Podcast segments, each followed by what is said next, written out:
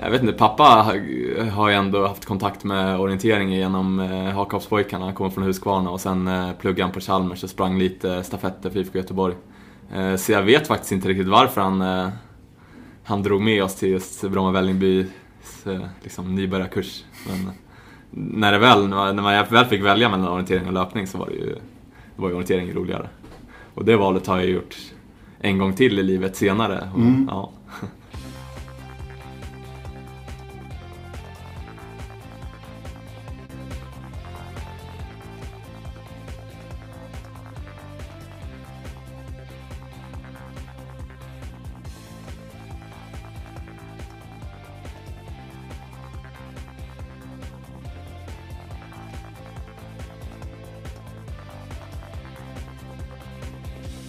Hallå där och varmt välkomna till ett nytt avsnitt av Radio O-ringen Podcast nummer 104 i ordningen. Och det här blir nu avsnittet inför O-ringen i Örnsköldsvik och Höga Kusten 2018. Här ska du få möta Max Peter Beimer.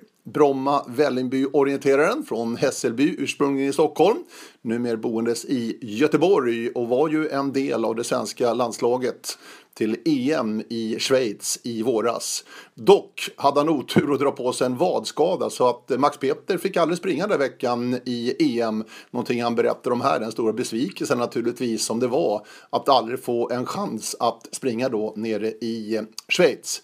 Men han gjorde det efter ett par riktigt fina år där han verkligen har tagit kliv efter kliv upp till den svenska toppen av herrorienterarna. Det är en väldigt, väldigt intressant resa Max Peter Beijmar har gjort. Från att vara en riktigt talangfull ungdom och junior, väldigt, väldigt löpstark, så har han tagit andra vägar i livet. Mycket, mycket intressant. Både till USA och de södra delarna av Europa. Och tagit time-out i sitt liv redan nu då som 26-åring. Och hittat tillbaka till orienteringen. Det är en väldigt, väldigt spännande och rolig resa som Max Peter Beimer bjuder er alla på här i Radio O-ringen Podcast. Och eh, vill ni höra av er till mig vad det gäller podden till hösten så kom gärna med önskegäster och andra synpunkter, kommentarer. Skicka ett mejl till radio oringen.se. Men här och nu då, Radio O-ringen Podcast avsnitt 104 med Max Peter Beimer. IFK Göteborg är klubben, men vem är Max Peter Beimer? Eh, född och uppvuxen i Stockholm, eh, Hässelby. Eh, sprang för eh, Bromma Vällingby SOK eh, från början. Började väl som tioåring typ. Farsan släpade dit mig och brorsan. Eh, men sen, eh, ja. Nu, numera så pluggar jag på Chalmers och bor i Göteborg. Springer för IFK Göteborg. Du är en stockholmare i Göteborg. Ja, det...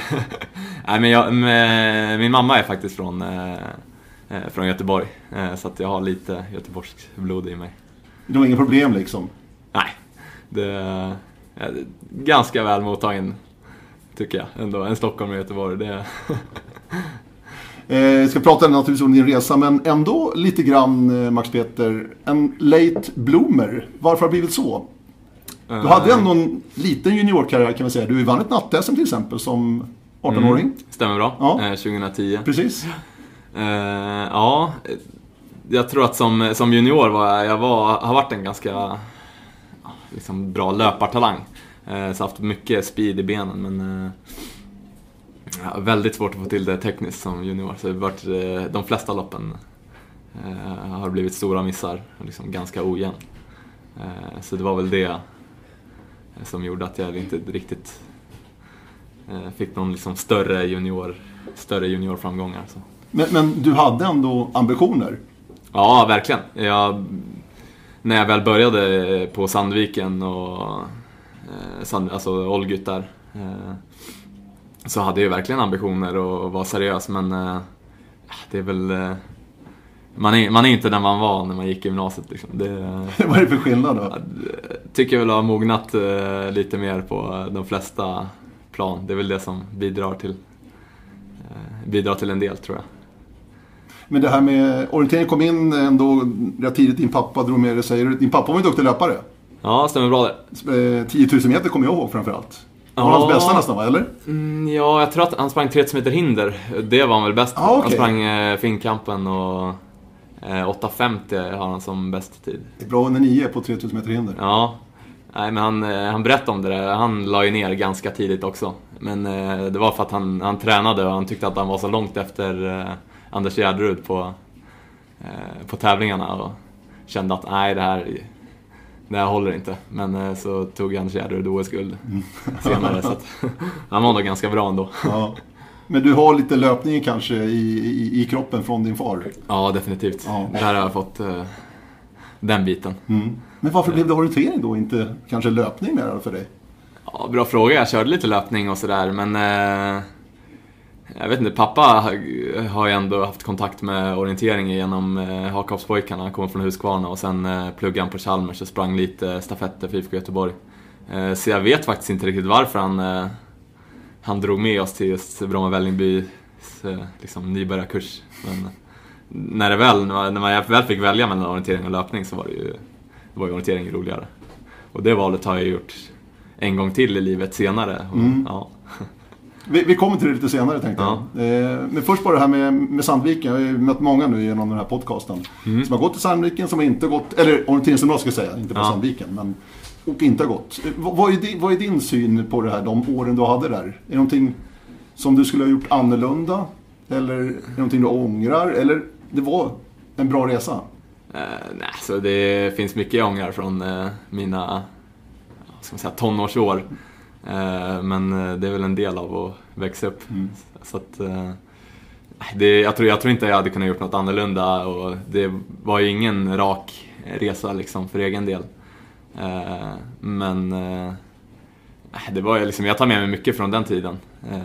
Och det är liksom att jag kan tänka tillbaka på vissa grejer nu som man, som man kommer på och, och sådär. Så det, det känns som att allting hänger ihop liksom och det, det är en stor del också, att de tre åren. Mm. Man är ganska olika utvecklad också när man kommer in i Sandviken som 15-16-åring. Ja, absolut. Jag var ju eh, ganska sen i puberteten så jag Okej. var eh, ja, väldigt liksom, jag tror sista året som jag, som jag började växa. Så att, Mm. ja. Men jag var, fortfar- jag var ändå ganska bra liksom, snabb löpmässigt. Mm. Jag var det, eh, typ 40 kilo lätt och... Men det är någonting du kan skicka med till de ungdomar som står i valet och kvalet och ja, jag vill gärna gå till Ormsson. Eh, alltså finns det någonting generellt att tänka på? Eh, jättekul att få chansen och, och känner man att man vill, då, då ska man definitivt söka för att det är ju väldigt, eh, väldigt kul. Liksom. Det är inte bara orientering det handlar om eh, på ett orienteringsgymnasium utan man, liksom, man bor tillsammans med ett riktigt härligt gäng och ja, man får eh, man liksom hittar på saker och jag tror att man, eh, man får växa upp lite snabbare med ja, sköta sig själv och sådär. Eh, Men å andra sidan, om man inte kommer med, då eh, tror jag man har all liksom, chans att eh, lyckas liksom, även på egen hand och i sin stad och hemklubb. Eh, Det är inte alls liksom, något avgörande eh, skede i livet om man kommer in på orienteringsgymnasium eller inte. Det, det tror jag är bestämt. Det finns ju andra alternativ också på, på lite närmare håll för många. Ja, De här hemortsalternativen då. Ja. Nej, det tror jag kan, det, det handlar mycket om eh, ens egna driv tror jag och liksom hur man eh, hur, hur kul man, man tycker det är själv. och, Ja. Eh, du Max också, som jag också en gång i tiden då, var i en ganska liten klubb som inte hade några stora Timrå-lag eller Jukkola-lag och stafettlag. Utan Bromma Vällingby är en klubb som inte haft några stora framgångar liksom, kavlemässigt och seniormässigt. Hur, hur, var, hur var det liksom att vara ungdom och, och fostras i den klubben? Eh, just när min tid, eller min årgång, så hade vi ändå ett, ett bra gäng. Eh, eh, jag, liksom, jag har tränat en del med eller Joakim Berg som är jämnårig. Vi tränade en del när vi var små och var ganska jämna, men sen eh, var det även Helena Karlsson och eh, Simon Holbäck och Joel Lene- Lenell sprang också där en, en ny tid. Emma Bjärsmo kom ju också från eh, Bromma Vällingby SK, så att eh, ja, just det, den tiden var ju ändå riktigt kul. Och det var ju när jag var ungdom och, och inför liksom orienterings, inför gymnasieåldern som, som jag tränade mycket med, eh, med klubben och det, nej, där saknar jag ingenting. Absolut inte. Nej. Och som du säger med Helena Karlsson, Emma Biesmo och du själv nu. Ja. Du är ju svenska landslagslöpare, det är fantastiskt. Ja, Från Bromma Vällingby. riktigt coolt faktiskt. Ja, Det- måste jag säga. Det är ju enormt häftigt. Emma Biesmo berättade förresten om hennes första upplevelse vad gäller 10 mila Ja, i Rosersberg. Ja, du, det- du vet om det också? ja det, det kommer jag ihåg. Det tror jag gjorde en av mina bästa liksom, första sträckor eh, någonsin. Och jag minns att jag sprang med Christer Garpenlund, en annan som hade riktigt stor talang och vi krossade i den där tiden. Och jag fick skicka ut Emma som i princip hade, jag tror hon hade börjat Veckan innan. Ja, veckan typ. innan. Ja, typ alltså. och få gå ut med liksom, äh, den rejäla hets som är på stafett och 10 mil. Alltså. Hon kunde inte sova på en månad efter det där. Hon hade ju stor ångest. Hon har berättat det flera gånger. Hur, hur hon, jag, jag tror hon fick bearbeta det där ett tag. Ja, jo då, det, det, det har hon Jag berättat om. är ändå imponerad över att hon, eh, hon eh, kom, kom, kom på banan igen och satsade på nytt. Eh, och som vi sa då Max, 2010 så vann du ett natt-SM-guld i H17-18-klassen. I Borensberg. Mm. Eh, nattorientering, Ja. det funkar också. ja, på senare tid. Okej, Eh, i- inte då egentligen. Nej, egentligen inte. Så har jag varit väldigt dålig på nattorientering. Det... Nej, liksom orienteringsmässigt, orienteringstekniskt eh, generellt så har jag varit ganska dålig och just på natten så, så blir det ju väldigt tydligt. Men eh, nej, det var väl så. Jag fick en bra start. Eh, kom ikapp lite, lite folk. Ligger man där och pressar och så... Ja, hade lite tur också. Och så. Vad betyder den där segern för dig? Då, där och då? Eh, Ja, det... Egentligen så visste jag att jag kunde för att jag vet ju att jag varit snabb och om man kollar på sträcktiderna så är det liksom... Nej men jag har ju vunnit sträckor och jag, hade jag inte bommat den där så hade jag vunnit. Eh, Så var det ofta hemma i... Men... eh, Ja, så att... eh, Jag tror inte att den betydde väldigt my- jättemycket utan eh, det var... Ja, jag visste att jag kunde det. Nu ska jag... Nu ska jag bara rulla på. Så att det kanske var lite negativt att jag fick prestationskrav liksom större efter det. Så att, efter det gick det väl inte superbra. Liksom. Men på den tiden Max, ungdom och junior, då kände du att att löpkapaciteten, det har jag. Det gäller liksom bara att, att hitta de här kontrollerna också. Ja, alltså som ungdom då, eller och som tidig junior, då... De åren tänker man ju tillbaka på och känner att då gick det inte att bli trött utan alltså, då kunde jag köra, då kunde jag köra på max och stenhårt och var liksom varje dag var en pigg dag. Det var så? Det, det var helt otroligt. Man blev aldrig liksom mustig, det, det känner man ju inte till. Annat är det ju nu så. Ja, det är lite annorlunda nu som Ja. senior. Ja, jo. Verkligen. Jag kan tänka mig det. Ja, så det känns ju som att man var bättre när man var, ung. Men, Ja. Du, eh, efter gymnasiet då? ja. Vad hände då? Eh, ja, sista året uh, tappade jag väldigt mycket intresse för orienteringen. Vad beror det på? Eh, ja... Svårt att säga, jag, men jag hade väl inte riktigt den här glädjen. Alltså, när jag började med orientering så var jag 10 och sen har jag hållit på med det och så... Eh, oftast så har det ju varit någon annan som har drivit, till exempel min eh, far och sådär. Så att, eh, det blev väl så att, eh, ja men nu när jag själv får välja då... Nej. Då kände jag, då hade jag liksom inte den glädjen och då tyckte jag inte det var så kul att jag ville fortsätta. Liksom. Intresset bara svalnade. Och så var det andra grejer som, som tog över. Eh, sista, liksom, ja, efter jag hade slutat så började jag lite med triathlon och, och körde det för jag har en, en bakgrund som simmare tidigare. Så att, ja, det var, man, man hittar, nya, hittar på nya saker. Har du, vilka triathlon har du testat? Jag, Någon kör, längre eller? ja, jag körde en sommar där och då var det både, då körde jag juniorklass och då var det både olympisk och sprintdistans. Eh, Så fick jag med mig två eh, bronspengar från SM. Så att, eh, Ja, du ser. Nej, det var, ja, jag var en bit efter på simningen, tappade ännu mer på cykeln och sen krossade jag på löpningen. Ja, det. var det upplägget liksom. Okej. Ja. Men det var bara eh, en tid där med triathlon. Det är ingenting som nu liksom lockar någonting. Nej, alltså det var den sommaren och sen eh, ja, efter gymnasiet så, man, eh, så får man ju alltid frågan vad, vad man ska hitta på därefter. Eh, Det hade jag ju såklart ingen aning om. Och sen av en slump så min friidrottstränare i Stockholm som jag har sprungit, jag springer för, eller jag har sprungit för Hässelby SK. Eh, lite lopp sådär och han... Vi var ute och sprang på någon pass när jag var hemma i Stockholm och så sa jag att det skulle vara kul att springa, liksom, satsa lite mer på löpning och kanske liksom, hört att folk åker till USA och så.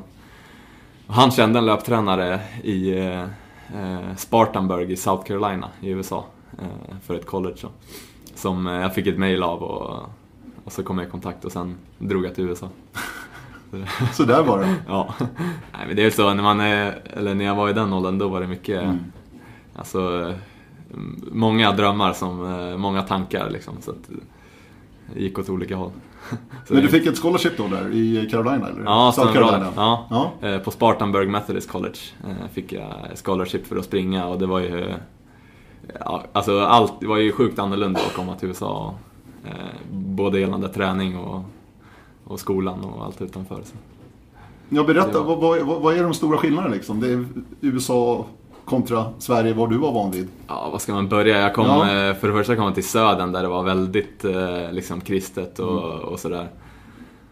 Eh, Så att det, det kunde man ju känna. Men å andra sidan så märktes det inte speciellt så mycket på personerna för att alla var ju liksom lika trevliga och ungdomarna, var ju, ungdomarna i USA var ju som ungdomarna i Sverige i princip.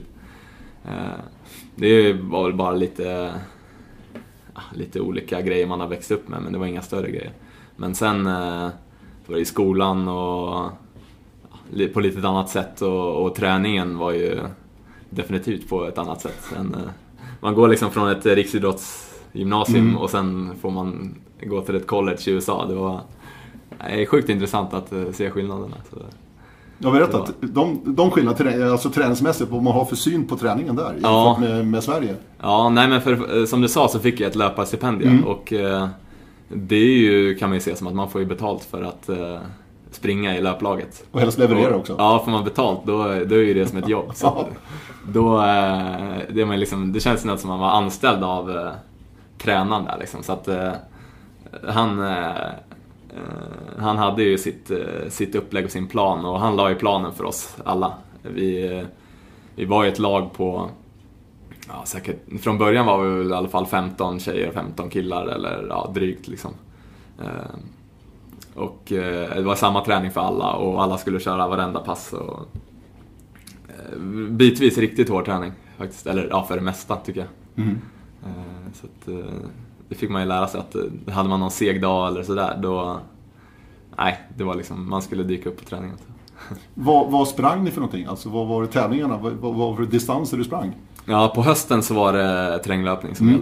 gällde. Eh, och det var också det som eh, jag tyckte var roligast och även min tränare. Liksom, det är det här vi satsar på och sådär. På våren så var det lite mer track and field, alltså banlöpning. Och, det var också kul men nej, det var ju, det var ju terränglöpningen som, som liksom, eh, ja, var det som lockade. Mm. Spännande. Jag tänker så här, den tränaren då som lägger upp din plan, vad, vad, vad visste han om din bakgrund? Eh, han hade sett att jag hade sprungit eh, ett... Ja, jag hade sprungit ett internationellt lopp. Jag var med i Europamästerskapen för klubblag. Eh, eh, för min eh, klubb eh, Hässelby SK. Eh, och där fick jag till ett bra lopp. Eh, och det, det hade han sett. Så att, Okej. eh, ingenting annat. Sen visste han att jag höll på med någon konstig sport där man sprang i skogen och, och det, var ju, det var inte alls löpning utan... Eh, nej, det... Så, men oavsett bakgrund så sprang ju alla precis samma pass och, och sådär. Så att, eh, Ah, okej. det, det var ju verkligen, det var ju några riktigt vassa killar. Och sen var det några som var, eh, ja, inte alls bra egentligen, men eh, som ville vara med på laget. Och, ja, men vi liksom tränade tillsammans. Det var ju att man höll olika fart Mm. på, på intervallerna. Just det. Men nu på college, hur, hur ofta är det tävlingar då i collegefärgerna? Eh, ja, vi sprang nog... Eh, under höstsäsongen så kanske vi sprang en eh, sju, sju, åtta race. Eh, skulle jag säga. Eh, De i början är inte så viktiga men eh, sen var det lite, mer, lite viktigare och viktigare tävlingar och till slut nationals som det heter. Mm. Den nationella mästerskapen. Mm. Så du fick åka runt rätt mycket i USA också då, och springa? Ja. Var varit i, eh, mellan liksom i Illinois upp mot Chicago och New Mexico var vi och ja, Atlanta, Georgia och ja. Det var, det var också jäkligt kul att se. Är, är terränglöpning samma sak i USA som i Europa, äh, kanske Sverige då, om vi stannar där? Nej, alltså jag har ju sprungit terräng-DM hemma och jag har sprungit något terräng-SM också, men eh, det är ju så sjukt stort i USA. I, och med att det är just en eh, collegeidrott då, att man tävlar ju för skolan och många skolor har lag och det är mer eller mindre prestige i de olika skolorna. Men eh, det är otroligt bra konkurrens och liksom riktigt stora tävlingar. Mm. Så att, eh, det, det är riktigt mäktigt när man, eh, man springer i de här tävlingarna i lag också. Så man radar upp sig lagvis på startlinjen och sen ah, okej. kör man. Och då är det, då är det, man springer sju stycken i ett lag och så är, summerar man placeringssiffrorna av de fem första. Och så lägst placeringssiffra Mm. eh, vinner då. Och då... Ja, det är en riktigt kul tävling för man, eh, man springer liksom, det handlar om laget. Det, Och hur lyckades du där då, i de här tävlingarna? ja, jag tycker jag, jag, Generellt sett? Ja, generellt. Jag lyckades bra. Mm. Jag, jag var i USA i två år och eh, ja, jag sprang 8 km terräng på 25.10 var mitt bästa, bästa tid. Eh, Så det är jag nöjd med och det var... Nej, det var riktigt kul och just med det laget som vi hade att vi fick en väldigt bra lagkänsla. Eh, Lyckades bli tvåa på nationella mästerskapen. Nu var vi inte alls i högsta ligan för vi jag gick ett junior college. Eh, Men det var nog bättre för att eh, då var det inte liksom, eh, mördande konkurrens heller. Så att, nej, det var, det var nog liksom precis vad jag behövde för att ja, tagga till. Liksom. Mm. För det här med collegeidrotten är ju oerhört stor i USA. Ja, den är sjukt stor. Och det är... Vi ser bara på matcher i amerikansk fotboll och ishockey i college-sammanhang. Ja, Det är ju det är fullsatta arenor verkligen. Och det är stora Ja. arenor. ja det är ju de här eh, state collegerna och stora, de har ju liksom sina egna arenor. Ja. tar in hur många åskådare som helst. Och just där jag var i South Carolina så fanns det ju två lag som var väldigt populära i amerikansk fotboll då. Eh, Clemson Mm. eh, och även University of South Carolina. Och, så där var ju egentligen collegefotbollen större än NFL då, liksom, Mm. som är nationella ligan. Precis. Med Carolina Panthers. Ja, precis. Mm. Nej, det var, det var collegefotboll hela tiden. Det var, Otroligt. ja, det var som alla snackade om. Och Men på den skolan du gick då, den här eh, Spartanburg Methodist. College. Det har ju också med kyrkan att göra. Ja. Methodist. Ja, Märktes det också i undervisningen, i skolan på något sätt? Eh, Ja, en del. Eh, Jag intresserar mig för liksom matte och liksom naturvetenskapliga ämnen så att där eh, märktes det väl inte så mycket. Men eh, alltså generellt runt hela skolan så är det, var det ju mycket. eh, Den hade ju ett eget kapell och det var eh, ja, lite olika eh, aktiviteter liksom som Mm. var runt.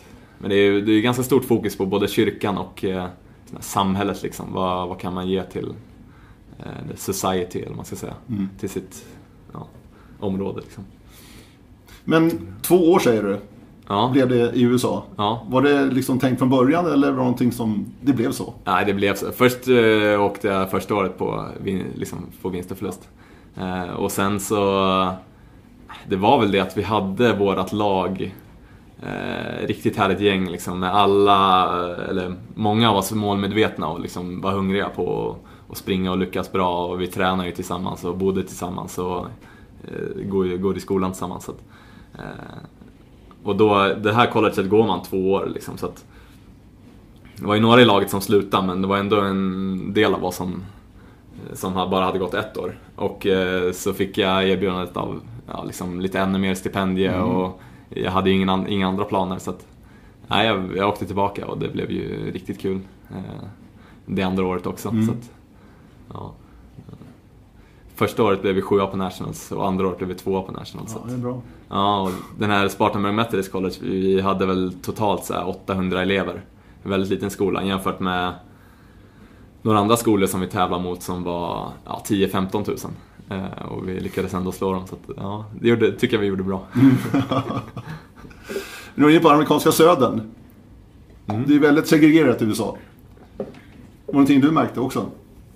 Ja, absolut. Eh, alltså det är både stora och små grejer som man märker att eh, dels att eh, ja, svarta hänger liksom mer med svarta och vita hänger mer med vita och sådär och eh, ja, typ liksom de eh, mexikansk bakgrund hänger mer med dem själva också. Att liksom hela Spartanburg Methodist College eh, fotbollslag eller, eller alltså ja, socker då som de säger i USA. Det, eh, det var ju liksom, de flesta var liksom mexikaner och för de är ju ja, de är jävligt vassa på det. Mm.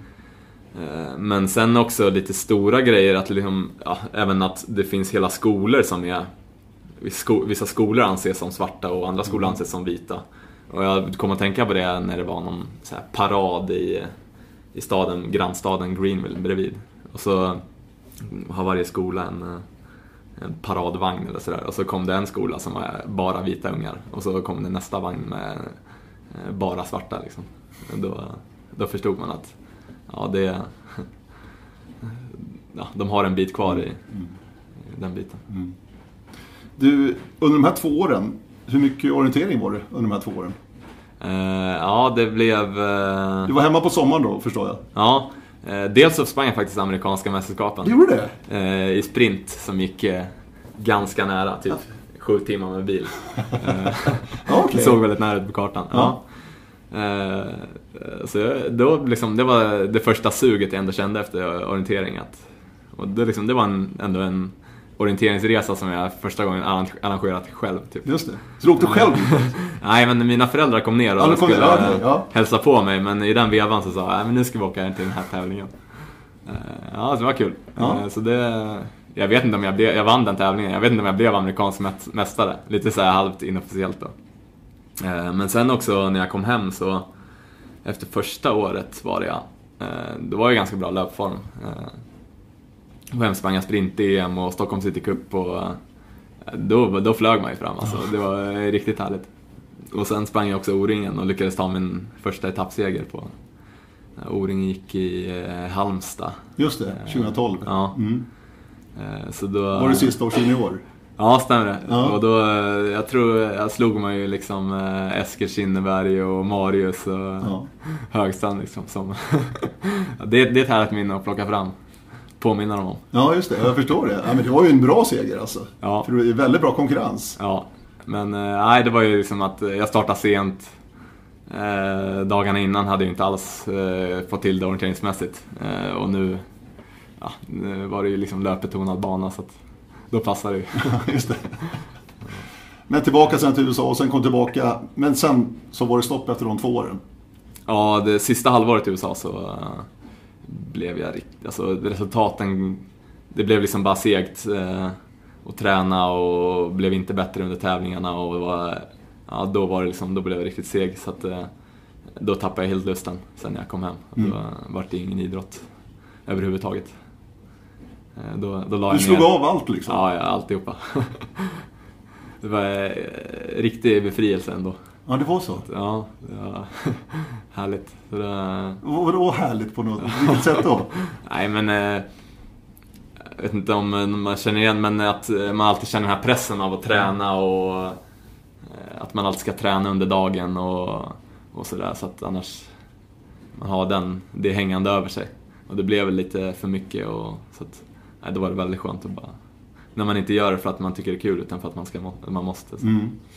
Men det var liksom ett, ett beslut du tog, eller var det någonting som blev så bara? Du kände inte liksom förut, eller nej, nu bestämmer jag liksom. Ja. Nej, nu ska jag lägga ner det här ett tag. Nej, jag var så trött på skiten så att Ja. det var eh, inget och, och så hade jag egentligen inget. Jag ville inte, liksom, jag hade ingen tanke på att jag skulle satsa på orientering eller inte heller fortsätta löpningen. Så att det var bara att komma hem och, jag vet inte, det... Vad gjorde du istället? Ja. Nej, jag jobbade lite på sommaren i en butik. Eh, eh, och sen bestämde jag mig för att äh, men jag vill ut och resa. Eh, så åkte jag till Spanien. Där jobbade jag som au pair i en månad. Det var väldigt kul. Spanska? eh, ja, jag hade pluggat spanska i, i hela, hela skolan. Eh, Jag har en eh, morsa som är liksom väldigt eh, intresserad av språk, Mm. som pratar mycket språk. Så att hon har ju alltid uppmuntrat mig. Eh, det var väl också delvis därför jag åkte, åkte till Spanien, för att lära mig spanska och sådär. Det gick bra, så jag jobbade som au pair i en månad och sen så jobbade jag på ett hostel i Barcelona i en månad. Eh, och där vart det ju lite språk, ingen träning. Eh, och ja, lite festande och sånt där, Mm. vad man hittar på i, Mm. i en sån stad. Så, ja. Och det här är alltså hösten 2013 det måste det vara? ja, stämmer bra det? Om de 12, ja. ja. precis. Ja. Precis. Eh, Så att, nej, det, då var det... Då var man inte bra tränad alltså. Du var nere på botten liksom, nere i källaren. Nej, jag- ja, men jag gick nog ännu lägre för att jag tränade inte på hela våren sen heller. Att, eh, för då eh, kom jag hem lite under julen. Och sen drog jag iväg i, till Italien. För att eh, då kände jag att nej, men nu vill jag lära mig italienska istället. Det, det, liksom, det svängde snabbt i skallen.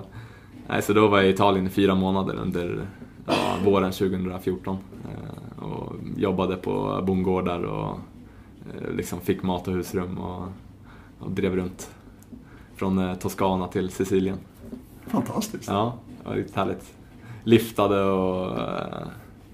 Ja, det var så här, eh, sånt som man inte har gjort innan. Liksom. Levt ett, eh, det är svårt att leva ett sånt liv när man har träningen och en, en idrott. Utan man behövde inte tänka på att man skulle bli sjuk eller dittan eller lattan. Utan, ja. Vi, vi sitter ju just nu i Italien. Ja, Eh, norra delen av Italien, uppe i Dolomiterna. ja. Men du känner fortfarande, du, du, du gillar Italien? ja, jag gillar Italien väldigt mycket. Ja. Det- Vad, vad är det som gör att du gillar Italien? Jag har eh, eh, ganska stark koppling till Italien skulle jag ändå säga.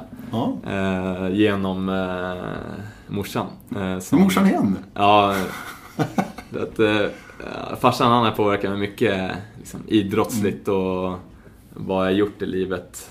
Både orienteringen och sen hur jag hamnade på Chalmers. Men morsan hon har mer liksom innehållet i livet eller vad man ska säga. Så att, eh, nej, min morsa, eh, hon- hade, eller min mormor då och morfar köpte ett hus i Italien. Eh, morsan var 15, eh, så hade de det på Sardinien. Så att, mamma har ju varit i, i Italien liksom varje sommar från 15 till 25. Eh, tillbringat hela sommaren där, så att där kommer ju det ifrån. Förstår. Ja. Och sen kan jag också tillägga att jag har ju ett, ett, ett italienskt andra namn, eller ett mellannamn liksom. Så att jag heter Max Peter Salvatore Beimer. Wow! Eh, ja, eh, så att eh, där har jag också en... det kan väl inte symbolisera min koppling till, Ja, till verkligen. Italien. ja, verkligen. Och italienskan då, hur går med den? Den går... Eh, jag skulle säga att den är... Språk, det är alltid ett, ett färsk, liksom en färskvara. Men eh, när jag väl hade varit i Italien i den tiden, våren, eh, då kunde jag det absolut flytande.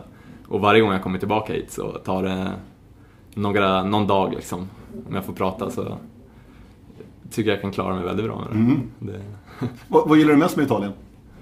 Alltså det är ju maten och eh, folket liksom man träffar och naturen här uppe i bergen. Och, ja, jag har väl redan sen jag var liten så har vi åkt regelbundet till Italien. Så jag har liksom både barndomsminnen av att vara på Sardinien och ja, allt möjligt. Liksom. Mm. Så att, eh, jag vet inte, jag gillar väldigt mycket med Italien. Ja, jag förstår det. Men Spanien finns också där någonstans i bakgrunden eller? Nej, det, Nej, det är mer- det Det var mer för språkets skull. Precis, när jag lärde mig spanska så, äh, eller när jag, ja, så, så kunde jag ju det, men sen när jag lärde mig italienska, då tog ju det över. Det, det är liksom det, det ena eller det andra. Ja, ja jag förstår. 2014, du kuskar runt i Italien. Ja, Eh, och sen kommer du hem, ja, otränad. ja Nu är sommaren 14. Ja. Eh, Det är inte så länge sedan. Det, det, det, det är som det jag vill ringa in lite grann. Alltså, det är inte så länge sedan Max Peter. nej. Du är landslagsman nu liksom. Ja. Alltså, det är en otrolig resa du har gjort. Ja, det, det är sant. Det, Vad hände när du, när du kommer hem här? När, när fick du suget tillbaka liksom? alltså... Eh, Att börja nej, röra men- på dig igen? Ja, nej, men eh, eh, det började med just att jag började på Chalmers hösten 2014. Det var väl egentligen farsan som tyckte att jag skulle ta tag i mitt liv och Ingenjörsutbildning. Ja, nej men han, han gick ju där själv, teknisk fysik. Eh, 40 år senare, ganska exakt, så började jag där Började på teknisk fysik. Ja, det är häftigt. Och det trodde jag absolut inte själv. Nej. Ja, du gjorde inte det alltså? Nej, inte att jag skulle gå i hans fotspår. Nej, okej. Men eh, nej, så blev det. Och eh, det var ju det att han sa att nej, det spelar inte stor roll vad du pluggar. Men eh, man blir liksom intresserad av det man sätter sig in i. Och dessutom så tyckte han att hans tid på Chalmers var den bästa han har haft i sitt liv. Så att, ja, jag tvivlar inte så mycket på det och sen hade jag inte så mycket annat för mig, liksom, tanke heller. Sen var det också så att några av mina tidigare orienteringskompisar var i Göteborg. De hade väl flyttat dit något år innan. Liksom. Eh, så det drog ju också att ja, men det är kul att ha. Eh, då har jag liksom några gamla polare där. Eh, och så har jag lite släkt och så Mm. i Göteborg. Så att, nej, det blev, det blev så packade. Och dina gamla polare, de, de drog med dig också så att du började komma igång igen och röra på dig ordentligt. Ja, alltså jag, jag bodde ju på helt fel sida av stan eh, första halvåret. Okej. Och då var det plugget som gällde, så Mm. då var det ju ingenting. Eh, liksom träningsmässigt och orienteringsmässigt. Så att då var det nog ändå all time low liksom. Att, eh, med, trä, med, med formen. då var det ju, ja, med allt vad det innebär med nollning och sånt där. Och, eh, men det var ju kul, kul tid. Men sen eh, så käkade lunch där på Chalmers. Satt med, eh, minns att det var Fredrik Idén som sa att Eh, fan ska jag inte komma på en träning nu, kom igen liksom. Tjata på mig. Eh, och så bara, okej okej då. Eh, Jag hade med mig ett par shorts och någon tisha. Jag, jag tror jag skulle dra till gymmet med mina klasspolare istället, men det blev väl den träningen istället. Eh, Så jag dök upp på IFKs, IFK Göteborgs träning där. Eh, Och, ja. Det var liksom, det var den gången eh, under hösten, kanske någon tillgång extra. Eh, Men sen så under jullovet så åkte jag lite skidor, kände att det här är, det är ändå kul att träna lite. Och det var egentligen där det började. Att Mm. där, eh, ja, fan, jag, jag, jag flyttade till rätt sida av stan, började hänga med mina OL-polare och ja. Ska man umgås med sina orienteringspolare då gör man ju det när man tränar. Och du började så smått tycka det var roligt också? Ja, det var ju liksom det sociala. Att ja, det är kul att, att dra ut och jogga och snacka. Och sen så vart det ju träningsmässigt också. Mm. Och du kom ju till en klubb också som verkligen var, var på gång också den tiden. Ja, jag blev sjukt väl mottagen i den klubben. Så det var ju... Så fort jag klev in genom dörrarna så började ju folk snacka och så var det ju också farsans gamla polare som, eh, som han träffade på Chalmers. eh, Som också, ja de här gubbarna liksom. Och de eh, hade ju tjatat på mig lite innan och började snacka. Så att jag kände mig väldigt snabbt hemma i, i det omklädningsrummet. Jag hann också sprungit stafett som du sa, alltså, stafetter och kavlar för, för IFK. Ja, Din han, far? ja, han har hoppat in lite, men aldrig i första laget utan det var ju i andra laget. Så blandad... eh, Men man kan ju lugnt säga att du går i din pappas fotboll väldigt Ja, mycket. definitivt. Ja, det är häftigt. Det är som att han eh, skulle ha designat mitt liv. alltså. Ja. Äpplet faller inte långt ifrån det rätta. Nej, det Du vet hur det är Max. stämmer. Ja. Jaha, 2015 så tar ju Göteborg sin första tiomilsseger. Ja, Ja. vad coolt. Jag fick springa andra laget. Ja, jag vet det. Eh, Men, eh, men du var ändå med där och fick Ja. lukta på det och känna. Och wow, det här är ju roligt alltså. Ja, det var ju då jag bara kände att nej, men det vore ju sjukt coolt att få springa i första laget någon gång. Liksom. Eh, Så att då var det så här, det vore ju häftigt att springa en stafett. Eh, Så jag tänkte jag, men jag, jag börjar träna eh, för att, för att kunna vara med på stafetterna. Och, ja. Det var... Jag vet inte om det var, det var bara en första tanke jag hade eller om det var den tanken jag hade då. Men Mm. Jag började i alla fall träna. Och, Hur med, du berättade ju om din tränare då borta på colleget i USA. Ja. Som verkligen styrde din träning och Ja. berättade vad du skulle göra. Hur är det här, här hemma? Nej, Sköter du nu, själv eller? ja, Har du något bollplank eller hur, hur jobbar du? Jag sköter mig mycket själv. I början sköt jag mig enbart själv, men eh, då satsade jag liksom inte seriöst. Eh, men nu så sköter jag mig ganska mycket själv, men jag har eh, ja, bland annat Fredrik Löfgren i klubben som jag bollar en hel del tankar med. Speciellt framåt liksom tävlingarna. Eh, dels lite så generellt upplägg under vintern, men sen eh, mer specifikt framåt de viktiga tävlingarna. Mm. Eh, sådär. Och det, det känns väldigt bra att ha liksom. Det, ibland kan det, eller jag tycker själv att det när man har gjort hela jobbet och sen dagarna innan och man vet inte riktigt vad man ska göra, då är det skönt att bara ha någon som säger åt en att gör det här, gör det här så behöver du inte, då kommer det vara bra och så behöver man inte fundera på det själv. Och, nej, så det, det är bra. 2015, andra laget i Göteborg. Men där under 2015 började Ja. du väl ändå känna att du började liksom hämta tillbaka det du en gång hade i alla fall. Ja, men då var ju liksom suget på OL tillbaka. Då var det liksom att Då var det all in nästan. eh, eller? ja, ja, nästan. Jag hade ju väldigt mycket tid, eller mycket i skolan.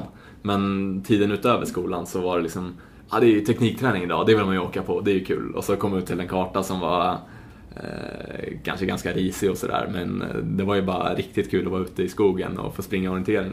Och det är också en nyckel till att jag, jag har blivit mycket bättre, och speciellt tekniskt då, att varje teknikträning så ville jag ju verkligen eh, bli bättre. Jag hade ju driv i att fan vad kul det här är. Och Mm. orientera och liksom så att, nej, då, då kändes det som att varje, varje teknikpass tog jag ett steg framåt. Det här drivet du pratar om, var, var drivet att ta en plats i Göteborgs första lag eller var det någonting annat som drev dig? Alltså dels glädjen i bara orienteringen. Bara glädje, ja det är underbart. Ja. Ja, det, och sen även i träningen och, och få känna sig liksom fit igen. Det är en riktigt härlig känsla tycker jag, när man känner att kroppen blir bara starkare. Och just då så hade jag ju haft den här, jag hade ju haft väldigt bra träning fram till USA. I USA hade jag ex, extremt bra träning, jag liksom missade inte många pass av coachens upplägg under de två åren. Och sen när man helt stänger av liksom och så går det ner. Men sen när man väl börjar den så blir varje pass så blir man ju starkare. Så att det var också en väldigt härlig känsla. Så att, Men-. Men alltså, hur tungt var det i början liksom? Efter de här, ganska lång tid ändå. Du, du, du hade den här timeouten, om vi kallar det för det. Ja, nej det var ju... Alltså det, är man, de här, jag började ju liksom jogga lite grann, eh, 20 minuter, en halvtimme. Och, alltså det var ju sådär, så, så tungt visste jag inte ens att man kunde känna. Det var så alltså. Men då förstår man med motionärerna att de hatar löpning. Så att, eh, Det är ingen nöje liksom. Nej, det var någon gång jag blev utdragen och eh, så här i början och farten var lite för hög och då var det ju... kom man in och la sig på eh, golvet hemma i lägenheten och låg och vila i en timme. Men du, till 2016 sen. Ja, Så tar du plats i första laget. ja, Och första sträckan. ja, På Lugnet i Falun. Ja. ja sjukt nervöst. Det var... jag har hört talas om det. Alltså berätta. Alltså, Ja, det... hur du mådde dagarna innan, timmarna innan, minuterna innan liksom. Det, det, är, det, är, det är någon speciell känsla. ja absolut. Det... Alltså när man har sprungit för en liten klubb och sen får springa för en IFK Göteborg som vann året innan liksom, och är så sjukt favorittippat och det känns som att eh, det är verkligen hela världen det hänger på och så springer man själv första. Och det är liksom, det är, man kan bara fucka upp. Det, man kan bara sabba det. Ja, så är det. Du kan ju inte vinna tiovila där. Nej. Men du kan losa det faktiskt. Ja, så att... eh, Nej, det är svårt att springa första sträckor. Den li- lilla den känslan, lite av den känslan har jag redan, eller har jag fortfarande. Men nu är jag då tryggare i min orientering med fysiska form. Men i alla fall så jag hade jag tränat hyfsat inför det och ja, med, de, med den tiden jag hade. Eh, Men sen liksom veckan innan så då var det ju liksom vilade ju, vilade säkert fem dagar innan. Bara för att jag skulle vara säker på att känna mig pigg. Ja. Så nej, jag kom fram där vid start, försökte behålla dragsäcken så länge som möjligt. För vi hade ju ett andra lag också, så att eh, jag tänkte att man inte drar, drar till sig för mycket uppmärksamhet. Men sen eh, fick man ju kameran i ansiktet Ja, ja, ja. där på startlinjen. Men, eh, Men hur, hur bearbetar du den här nervositeten? För att det är svårt att släppa tankarna också. Du vet vad som väntar liksom. Ja. Alltså jag försökte nog sitta en del med skolarbeten. Gräva ner mig i det. Mm. För jag hade ju en del att göra och liksom, nej det var, det var riktigt skönt att ha, att bara fokusera på det och eh, nej, jag var, så nervös har jag aldrig varit som liksom, de dagarna innan. Eh, men eh, ja, Men klarade inte efter det heller. Nej, jag tror inte det. Nej, det, det, heller, alltså. det var nog det värsta. Ja, just den här första sträckan Ja. är så speciell också. Ja. Ja, som du har varit inne på. Ja. Men du hade ju rutin från 2008 Rosersberg i alla fall. Ja. I Bromma Vällingby. Ja, Var ungdomsklassen? Ja. Det är ju något tuffare på riktiga team eller stora team men eh, nej, det, li, lite såna här grejer och självförtroende att plocka fram får man ju göra. Men du gör en bra sträcka. Ja, jag är så sjukt nöjd. Eh, Väldigt liksom eh, lite, lite så osäkert i första och känner att det går fort och det är stressat och sådär. Men jag får ändå min första och andra kontroll. Sen kommer vi ut på en väg och så ser jag, jag, kan, jag ser långt fram men jag ser i alla fall täten och då var det skönt. Då liksom, kände mig ganska bra löpform också. Då så körde jag liksom bara upp och sen eh, ja, lite, när det väl delade upp sig i slutet och blev lite gafflingar så vart jag, bara tog jag det lugnt, tog mina kontroller så jag kom ändå in och var så sjukt nöjd alltså. Mm. jag förstår det. Men det här med att springa eh, kavlar stafett Ja, kontra individuellt. ja. Är det stor skillnad, tycker du? Ja, det tycker jag. Det, är ju liksom, man, man springer ju för laget, tycker jag. Och det, alltså det, det, jag tycker det är svårt att få samma liksom, adrenalin och, och känsla när man springer individuellt. Liksom, kavlarna, det är ju så sjukt kul. Varenda Timile och Jukkola och, som vi har varit på så har ju varit... Man åker hem och är helt ja, uppe i varv. Mm. Det, så har vi ju så sjukt bra lag också så det, det gör ju allting Ja, verkligen. väldigt roligt. Ja. Ja, ni är ju favorittippare varenda gång nu. Ja. Så är det ju. Ja. Ja. Alla vill slå Göteborg. Ja. Det var som för Halden för en, eh, tio år sedan. Ja. Nej, väldigt kul. Det... Men det blev inte seger det där året i Falun. Nej. Ditt första då i Göteborgs första Ja. lag. Nej, Det var nära i och för sig, men- Vi skrek eh, på upploppet men... Eh, nej, det... Jonas var lite för stark där. Ja. För Södertälje då. ja nej, Eskil gör ju en riktigt bra sträcka. Eh, att han går, lyckas gå ikapp Terry och Jonas. Men eh, ja, Jonas är ju... Jag skulle inte säga att det är han man vill möta i en spurt direkt. Nej. Det Nej, så är det nog. Han är vass. riktigt rapp alltså. Ja, han är riktigt rapp, verkligen. Men vad, vad betyder det där, eh, Timla? För du har ju också verkligen flyttat fram positionerna individuellt. Max Ja. Du är ju landslagsman nu för tiden. Ja. Eh, tog ingen plats i VM, Nej. men EM var du uttagen till i Schweiz nu Ja. här i våras. Ja. Eh, vad har det betytt, så att säga, Göteborgs stafetter och det här med din utveckling också? Ja, alltså, jag tycker det har betett, eller betydit väldigt mycket. Just att eh, alltså, efter, efter varje stafett så känner man att nej, jag vill, jag vill bli bättre. Jag vill kunna göra en ännu bättre sträcka och, och sådär. Så, att, eh, så har det varit. Men sen har ju varit glädjen i själva orienteringen som jag nämnde. Att det Mm. Den som har fått att jag vill fortsätta träna och glädjen att liksom träna med klubben och, och kompisarna runt omkring. Och det är, ja, nu är vi liksom, nu, nu är vi ett bra gäng i Göteborg och det är inte bara IF, folk som springer för IFK Göteborg utan även från andra klubbar som vi tränar tillsammans. Så det är, nej, det är, det är sjukt kul. Så att där är det, det är liksom allting som har eh, ja, kommit ihop och Mm. bidragit. Precis. För nu är du uppe liksom och nosar på, ja Sverigetoppen är du ju och nosar på världstoppen. Ja, Eh, Du var inne på det tidigare, som ungdom och junior viss mån också. Så hade du löpningen liksom Ja. i stort sett gratis Ja. på något sätt. Det var inga problem. nej, Men nu är det problem för att Ja. de är väldigt, väldigt bra de absolut bästa. ja. Fysiskt. Ja, det är riktigt bra. Så det, nivån är ju så eh, sjukt hög liksom. Eh, Jag tycker jag har höjt min egen nivå väldigt mycket, men det är ju... Alltså det är ju verkligen... En bit till. Ja. Det tycker jag kan... Alltså det är, det är liksom ett snäpp. eh, Som jag känner att jag vill ta. Jag tar liksom... Jag tycker jag har tagit små steg hela tiden, men... eh, Nej, det... Det är inte lätt och det ska inte vara lätt att ta sig till toppen. Det, Men det motiverar dig liksom för att försöka ändå komma närmare. Än, än så länge är jag Ja, motiverad det är till, ja. att, till att bli bättre och sådär. Ja, kul. Eh, så att, ja. Det, nu har det ju liksom, det har egentligen gått. Jag har haft väldigt bra momentum eh, från 2015, 16, 17. Mm.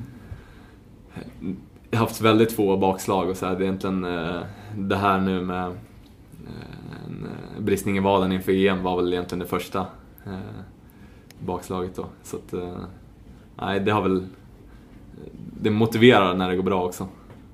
Det kom ju lite surt det där precis. Det Ja, var dags för att väldigt springa EM och landslag liksom för det är första gången som senior. Ja, jag har, jag har ju liksom, jag tränat väldigt bra åren innan men just den här vintern så har jag även gått ner i plugget. Eh, och pluggat 50% knappt det. Mm. Eh, under våren och har fått egentligen gjort vart... Ja, jag har inte kunnat gjort det bättre träningsmässigt känner jag själv. Och känner mig riktigt stark och speciellt på EM-testerna så fick jag verkligen det, de kvittona jag ville ha. Mm. Eh, Så att, eh, nej, det var, det var för jävligt alltså. Att få åka hem utan, utan att ens ha startat igen. Ja, det måste vara riktigt tufft. Ja. Ja. tror liksom, det... Man vet inte, men det, det tappar jag lite liksom eh, det här momentumet utan det, det har blivit en omstart efter det. Mm. Och det här kom ju precis efter 10-milarsegern i Nynäshamn. Ja. Ja det, var, det hände Från ju den segern liksom till det här motgången då istället, att du inte fick springa något, eller kunde springa rättare sagt. Ja. ja, det hände så sjukt mycket där. Det var ju liksom EM-testerna gick väldigt bra, Swedish League-avslutningen där jag gjorde väldigt bra lopp. Mm.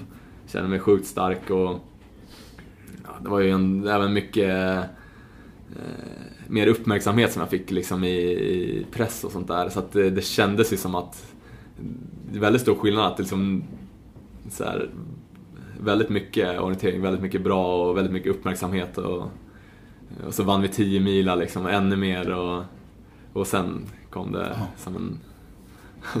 det gick lite för bra ett tag. Ja, tydligen. Någon reaktion på något sätt. Ja. ja. Men, det... Men nu är det bra med vaden? Ja, nu... När det väl... Det, vaden höll i sig två veckor, liksom, två och en halv vecka. Men när det väl det blev bra så har jag kunnat träna på och sådär. Men sen eh, har formen inte varit superbra. Jag har fått kämpa, ta mig upp liksom. Men eh, jag har tränat, gjort det jag kunnat. Så. Vad har du, har du satt upp några mål framöver? Vill vara med där eller vill bocka av det eller? Alltså målet var ju EM. Mm, det var så? Det var, samma ja. med. Hon har en långtidsplan för EM till och med. Ja. ja det är fantastiskt. Nej, men, imponerande. Ja, jag hade typ i alla fall ett år innan EM så hade jag att eh, ja, det vore sjukt kul att springa. Mm. Sen eh, världscup har jag liksom också velat springa och sådär. Nu, eh, nu, nu blev det eh, väldigt mycket dåligt liksom just den här eh, tiden efter 10 mila så att eh, det är lite drömmar som har gått i krasch men eh, så nu får jag tänka om liksom. Jag tror jag får ja, sätta upp nya mål och ja, satsa. Men just nu så är det ju ja, Italiens mästertävlingar. Eh, ja, det är det som gäller. O-ringen? O-ringen, ja, absolut. O-ringen blir trevligt. Ja, det har jag sprungit väldigt bra på tycker jag själv. Två år i rad och nu är jag liksom sugen på att springa ännu bättre. Så att, det är liksom, det är den det är den, den viktiga tävlingen som är så att där kommer jag lägga mycket energi. Ja. Och en norsk stjärntrio verkar på plats också med ja. Olav eh, Lundarnäs och Manne Dählie och så Eskil Kinneberg. Ja, precis. Din klubbkompis IFK. Ja. så det, det, blir bra konkurrens. Ja. Eh, ja, det är väldigt, alltid kul att tävla mot Eskil alltså. Det, och även mot andra som är vassa. Men eh, som sagt, nivån är ju riktigt hög och då, då gäller det att... Nej, man, får, man, får, man får inte göra misstag alltså. Nej, så är det. Du har inte råd med. Nej, Nej nu, liksom, nu är jag ju väldigt besviken om jag gör över en minut på en, på en distans. Att, uh, det känns ändå bra att nivån är, ligger där, att, att jag ändå tagit mig dit. Mm. Ja, verkligen. Att, ja. Ja, det är oerhört Och det är, en, det är en väldigt annorlunda väg fram till en landslagsplatsorientering måste jag säga. Du har ja, så är det Så är det nog. Det, det kan jag ändå känna lite stolthet över. att det, tagit mig där jag är idag. Ja, gjort det på mitt sätt liksom. Mm. Men du, vad ska du bli när du blir stor då? Ja. Jag tänker studierna, hur länge ska du plugga? Ja, det ser ut som att jag pluggar längre och längre ju, ju, mer jag ja. ju bättre det går i orienteringen desto mer skjuter jag på studierna. Eh, och nästan ju bättre det går i orienteringen desto sämre går det i plugget. Så jag har precis kuggat min andra tenta i rad. Okay. starkt. Eh, nej men eh, hoppas väl att uh, jag får se liksom hur, uh, det är jävligt kul gäng vi har i Göteborg och det, ja, det stafettdrivet vi har och sådär. Mm. Så det är väldigt det är motiverande liksom.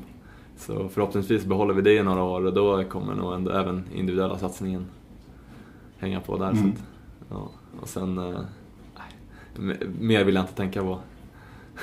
Jobb och sånt, det, det får komma sen. Ja, det. vi, vi avslutar där vi började du, en stockholmare i Göteborg. Mm. Det verkar som att du blir kvar i alla fall ett, ett tag till. Ja, det, det stämmer. Får se om jag får med, får med mig, eller nu har ju även eh, min brorsa flyttat till Göteborg. Ja. Eh, så att, eh, och sen morsan och farsan, de blir pensionärer snart så att det är inte omöjligt att de kommer ner dit heller. Och då, ja, då ser det ut att bli blåvita tröjan ett bra tag. Framöver. Underbart. Du, tack så mycket Max Peter. Ja, tack. Underbart, trevligt. Och hoppas ni har njutit också av samtalet med Max Peter Beimer, alltså Radio O-ringen Podcast. Hör gärna av er, radio o-ringen.se. Ha det fint, hej då!